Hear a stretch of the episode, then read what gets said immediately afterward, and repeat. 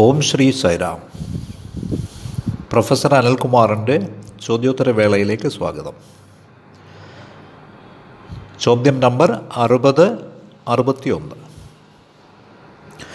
ഇന്ന് നമ്മൾ രണ്ട് ചോദ്യങ്ങൾ ചർച്ച ചെയ്യുകയാണ്.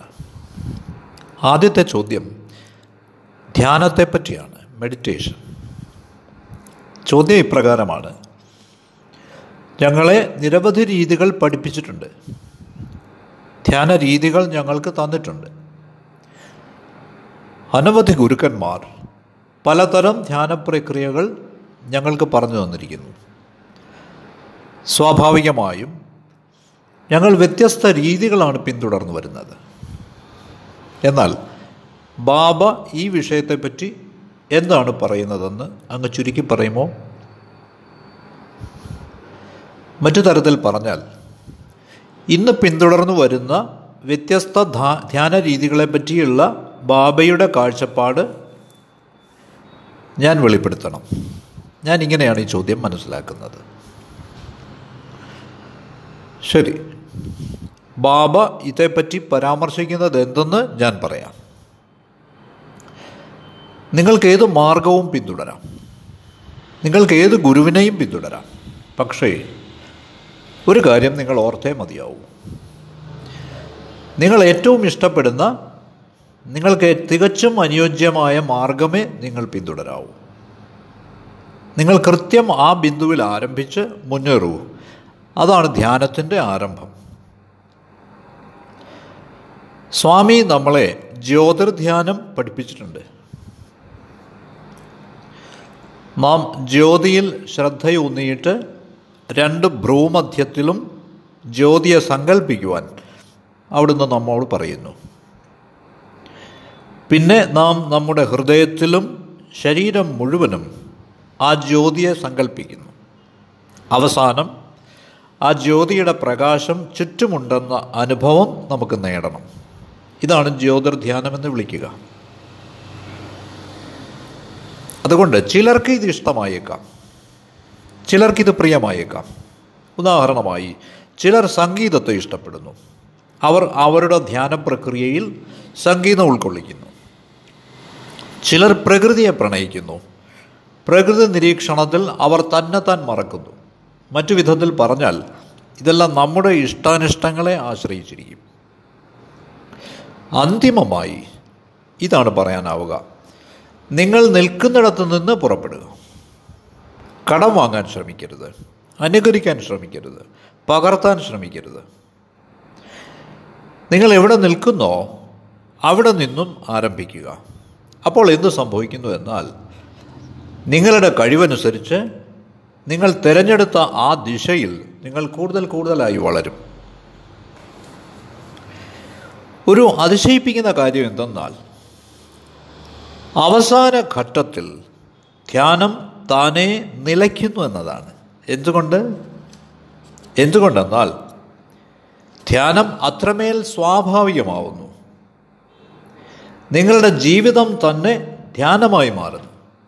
ആ നിമിഷത്തിൽ ബാബ അരുളിയതുപോലെ നടത്തം സംഭാഷണം വായന എഴുത്ത് ഡ്രൈവിംഗ് ഇതെല്ലാം ധ്യാനമാവുന്നു. നിങ്ങൾ ഓരോ കർമ്മത്തിലും ധ്യാനനിരതരാകുന്നു അങ്ങനെ ധ്യാനം നമ്മെ നിഴലിനെ പോലെ പിന്തുടരുന്നു. ശരിയായി ധ്യാനിക്കുന്നവന്റെ ഒരു ലക്ഷണമാണിത്. ഭഗവാൻ പറയുന്നു. എന്നാൽ ഇന്ന് ഈ ധ്യാനം ഒരു കച്ചവട മൂല്യമുള്ള ഒന്നായി തീർന്നിരിക്കുന്നു. ആൾക്കാർ പരസ്യം ചെയ്ത് കനത്ത ഫീസ് ഈടാക്കുന്നു. നിങ്ങൾക്കിതിനെ ധ്യാനമെന്ന് വിളിക്കാൻ പറ്റുമോ? ഇല്ല. ഇതാ അവിടുത്തെ പരാമർശം കേൾക്കൂ. ധനമു കോശമോ ദൈവധ്യാനാലു ബോണാലു കോടി പണ്ടാകമുലു പണ്ണേറയാ ആളുകൾ പണത്തിനു വേണ്ടിയാണ് ഈ ധ്യാനത്തെ സമീപിക്കുന്നത്. വാസ്തവത്തിൽ ധനവും ധ്യാനവും തമ്മിൽ ബന്ധമൊന്നുമില്ല. ഒന്നുമില്ല. പക്ഷേ ഈ ആളുകൾ കച്ചവട ഉദ്ദേശ്യത്തിനായാണ് ധ്യാനത്തിലേക്ക് തിരിയുന്നത്. രംഗലിംഗായഞ്ചു ദൊങ്കമൊർക്കുളുമൊക്കെ പങ്കനാമാമു പ്രജകു പെടതാരയ. അവർ നമസ്കരിച്ചുകൊണ്ടേയിരിക്കുന്നു. എന്തിനു വേണ്ടി? പണത്തിനു വേണ്ടി മാത്രം. അതെല്ലാം നാടകം അതെല്ലാം വ്യാജം. അന്തിമമായി ജനത്തെ കബളിപ്പിക്കലാണിത്. ഇത് ധ്യാനമേ അല്ല. സദ്ഗുണം പുലുലേക സൽചിന്തനലുലേക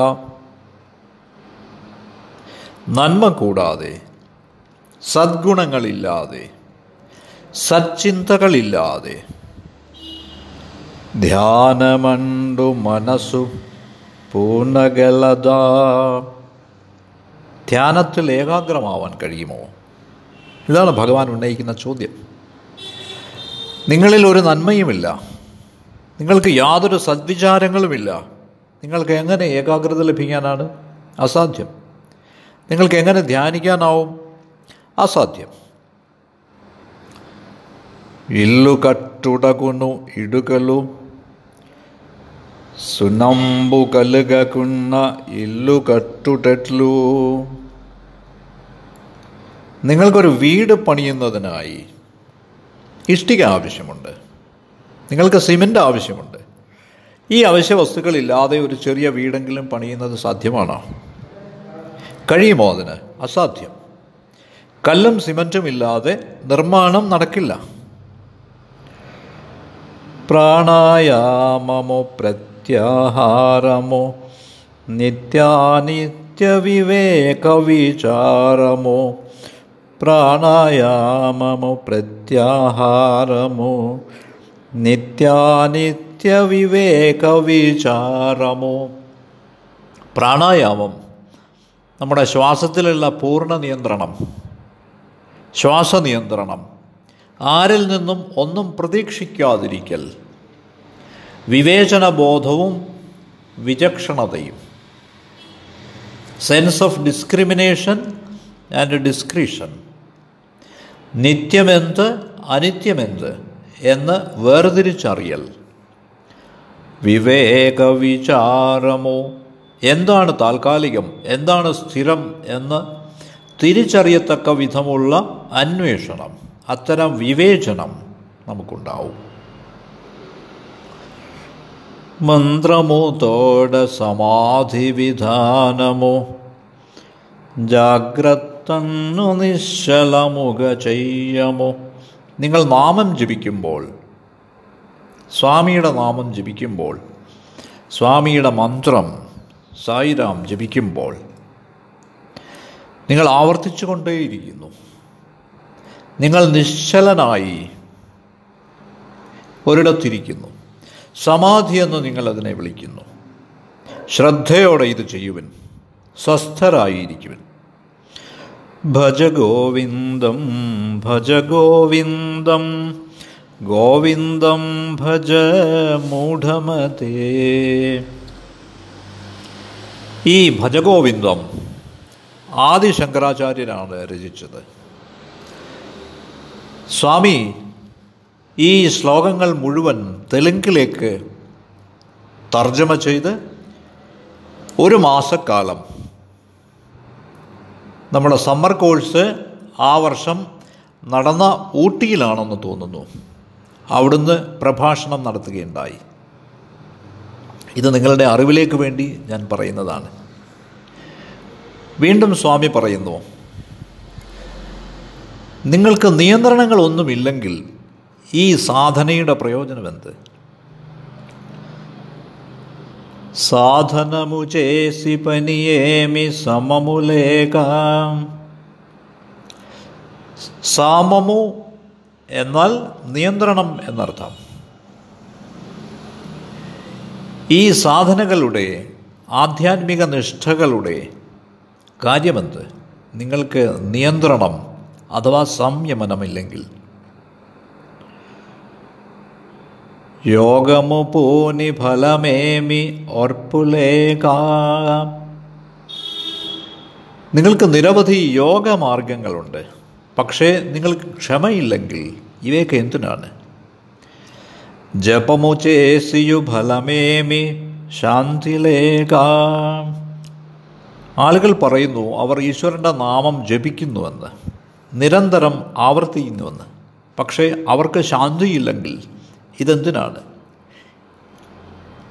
ഇവ നമ്മൾ തുടരുന്നത്? ചവിടി ഭൂമി നിനുടുന്നിന ചായ കാടേ ഇത് കൃഷിക്ക് ഉപയോഗിക്കാനാവാത്ത തരിശു ഭൂമിയിലേക്ക് പോകുന്നത് പോലെയാണ്. നിങ്ങൾക്കത് ഉഴാനാവുമോ? നിങ്ങൾക്കത് കൃഷി ചെയ്യാനാവുമോ? അത് കൃഷി ചെയ്യാൻ പറ്റുമോ? അസാധ്യം അതുകൊണ്ട് ഏത് ആധ്യാത്മിക നിഷ്ഠയ്ക്കും സംയമനം വേണം നിയന്ത്രണം വേണം.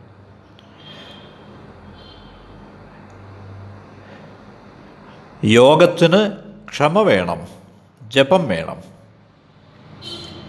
അത് നിങ്ങളെ ശാന്തിയിലേക്ക് നയിക്കണം. ഇല്ലെങ്കിൽ തരിശ് ഭൂമിയിൽ കൃഷി ചെയ്യുന്നത് പോലെയാണിത്. ഇതാണ് ഭഗവാൻ അരുളുന്നത്. സ്വാമി ഇങ്ങനെയും പറയുന്നു. നിങ്ങളൊരു മന്ത്രം ആവർത്തിക്കുമ്പോൾ ഉദാഹരണമായി സായിരാം എന്താണ് സംഭവിക്കുന്നത്? ചിന്താ പ്രക്രിയ നിലയ്ക്കുന്നു. നിങ്ങൾക്ക് ഏകാഗ്ര ശ്രദ്ധ ലഭിക്കുന്നു. നിങ്ങൾ മൗനമായിരിക്കുന്നു. ഇത് തുടക്കമാണ്. പിന്നീട് മുമ്പ് പറഞ്ഞതുപോലെ ധ്യാനം നിങ്ങളുടെ ജീവിതം തന്നെ ആയിത്തീരുന്നു.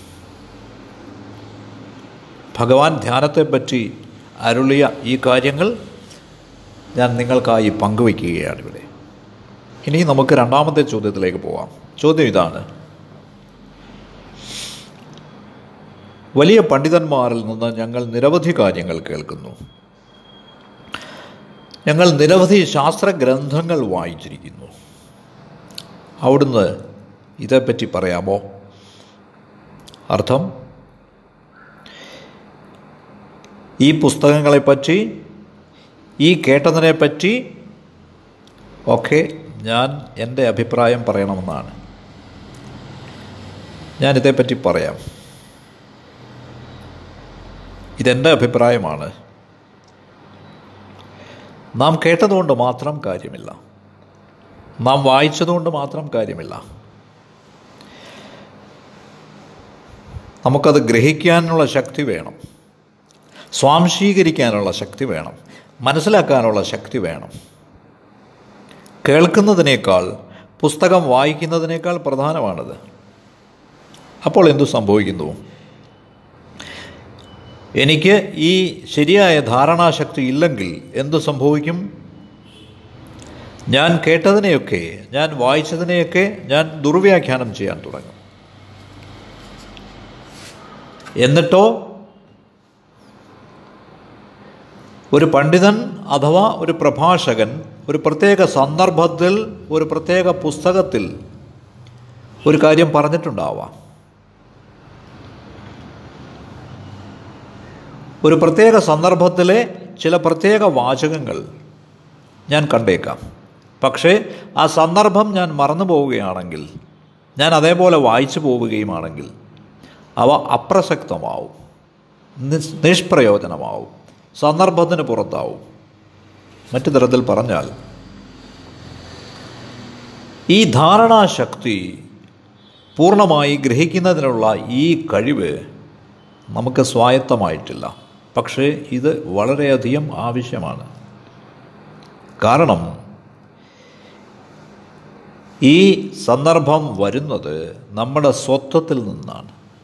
ദയവായി ഇത് മനസ്സിലാക്കുക. നാം കുറച്ച് അറിഞ്ഞുകൊണ്ട് കൂടുതലായിത്തീരുകയാണ് വേണ്ടത്. പക്ഷേ ഇന്നോ ഇന്ന് നമ്മൾ കൂടുതൽ അറിഞ്ഞുകൊണ്ട് കുറച്ചായിത്തീരുകയാണ് ചെയ്യുന്നത്. അതുകൊണ്ട് ബീങ് എന്നത് ഈ ധാരണാശക്തിയാണ്. കൂടുതലായിത്തീരുക കുറച്ച് അറിയുക. നോ എ ലിറ്റിൽ അത് പ്രശ്നമേ അല്ല. പക്ഷേ കുറച്ചറിഞ്ഞാലും അത് നാം മനസ്സിലാക്കുക സ്വാംശീകരിക്കുക. അല്ലെങ്കിൽ ഈ അറിവുകളുടെ കൂമ്പാരം നമുക്ക് ദഹനക്കേടുണ്ടാക്കും അഥവാ അജീർണമുണ്ടാക്കും. അത് നിങ്ങൾക്ക് വലിയ തലച്ചുമടായി മാറും. അത് ഒരു പ്രയോജനവും ചെയ്യുകയില്ല. അതുകൊണ്ട് ഞാൻ നിർദ്ദേശിക്കുന്നത് എന്തെന്നാൽ നിങ്ങൾക്ക് ഇഷ്ടമുള്ള ഏതെങ്കിലും പുസ്തകത്തെപ്പറ്റി അല്ലെങ്കിൽ പ്രഭാഷണത്തെപ്പറ്റി ചിന്തിക്കുക. നിങ്ങൾക്കതുമായി വേഗം താതാത്മ്യം പ്രാപിക്കാവുന്നതാവണം. അവിടെയാണ് ഈശ്വരന്റെ ആദ്യത്തെ ദർശനം തുടങ്ങുന്നത്. അത് നിങ്ങളുടെ സ്വത്വമാണ്. നിങ്ങളുടെ യാത്ര അവിടെ തുടങ്ങുന്നു. നിങ്ങൾ വായിച്ചതുകൊണ്ട് മാത്രം കാര്യമില്ല. നിങ്ങൾ കേട്ടതുകൊണ്ട് മാത്രം കാര്യമില്ല. നിങ്ങളുടെ ധാരണാശക്തി വർദ്ധിപ്പിക്കേണ്ടതുണ്ട്. നിങ്ങളുടെ സ്വാംശീകരണ ശക്തി ആഴം കൂട്ടേണ്ടതുണ്ട്. ഇവ വളരെ പ്രധാനമാണ്. ഭഗവാൻ പറയുന്നു ശാസ്ത്രജലംബു നന്ദയു ചടിവിനന്ദ ദത്തമൈനട്ടിയജ്ഞാനന്ദമമോ തെഗുണ നിങ്ങളെല്ലാ ശാസ്ത്രങ്ങളും വായിച്ചിട്ടുണ്ടാവാം. പക്ഷേ നിങ്ങൾ അജ്ഞാന അന്ധകാരത്തിലാണ് നിങ്ങൾ ഏറെ വായിച്ചിട്ടുണ്ടെന്നാലും നിങ്ങൾക്ക് ഈ അന്ധകാരത്തിൽ നിന്ന് പുറത്തു കടക്കാനാവുന്നില്ല. എന്തുകൊണ്ട്? ఆచరణలేని విద్యలు అవనియండు నిండ నేర్చిన ఫలమేమో గుండు సున్నా ഈ ലോകത്തെ അറിവുകൾ മുഴുവൻ കൂട്ടിവെച്ചതുകൊണ്ട് എന്നാൽ അവ ആചരിക്കാതെ നിങ്ങൾ എത്രമാത്രം സാധനങ്ങൾ സ്വരൂപിച്ചാലും അതിൻ്റെ ഫലം വലിയ പൂജ്യമായിരിക്കും ഇതാണ് സ്വാമി പറയുന്നത് നിരവധി ആളുകൾ അവരുടെ അറിവ് എന്തിനു വേണ്ടിയാണ് ഉപയോഗിക്കുന്നത്? തർക്കത്തിന് വേണ്ടി. തർക്കത്തിൽ ജയിക്കുന്നതിന് വേണ്ടി. അവരുടെ അറിവ് പ്രദർശിപ്പിക്കുന്നതിന് വേണ്ടി. അതിന്റെ ഉദ്ദേശം അതാണോ? നിങ്ങൾക്ക് പൂർണമായ അറിവുണ്ടെന്ന് നിങ്ങൾക്ക് പറയാനാവുമോ? ഇല്ല. കാരണം നിങ്ങൾ കേവലം തർക്കത്തിൽ ജയിക്കുന്നതിന് വേണ്ടിയാണ് ഈ അറിവ് ഉപയോഗിക്കുന്നത്. എന്തിനു വേണ്ടിയാണിത്? സ്വാമി പറയുന്നു നിങ്ങൾ എത്ര വായിച്ചിട്ടുണ്ടെങ്കിലും അന്തിമമായി മരണം ഉറപ്പാണ്. ഈ കടം കൊണ്ട അറിവുമായി ഈ സ്വരൂപിച്ച അറിവുമായി നിങ്ങൾ മരിക്കണമോ? തീർച്ചയായും വേണ്ട. നമ്മെ അനശ്വരരാക്കുന്ന അറിവാണ് നമുക്ക് വേണ്ടത്. അമൃതസ്യ പുത്ര ഏതറിവാണോ നമ്മെ അനശ്വരരാക്കുന്നത്? അതാണ് കൂടുതൽ പ്രധാനം. അല്ലാതെ കേവലം തലച്ചുമടാവുന്ന അറിവിന്റെ കൂമ്പാരമല്ല. തരച്ചി ചടുവു ചടവാ തർക്കവാദമേ കാനി. നിങ്ങൾ വായിച്ചുകൊണ്ടേയിരിക്കുന്നു എന്തിന്? മറ്റുള്ളവരുമായി തർക്കിക്കുന്നതിന്. പൂർണജ്ഞാനമെപ്പോഴു പൊണ്ടലേടൂ. ഒരുവന് പൂർണമായ അറിവുണ്ട് എന്ന് അവകാശപ്പെടാനാവില്ല. ചടുവുലന്നിയു ചടിവി ചാവങ്കനേതികി. മരണം വരെ വായിച്ചുകൊണ്ടേയിരിക്കുന്നു. നിങ്ങൾ മരിക്കുന്നതിന് വേണ്ടിയാണോ വായിക്കുന്നത്? അല്ല. ചാവുലേനി ചടുവു ചടുവ വലയൂ. നാം ആർജിക്കുന്ന അറിവുകളെല്ലാം കാലങ്ങളായി നേടുന്ന അറിവുകളെല്ലാം നമ്മെ അമരത്വത്തിലേക്ക് നയിക്കണം. ഭഗവാന്റെ കാഴ്ചപ്പാട് ഈ വിഷയത്തിൽ ഇതാണ്. നിങ്ങളുടെ സമയത്തിന് നന്ദി. നാം വീണ്ടും കാണും. സൈറാം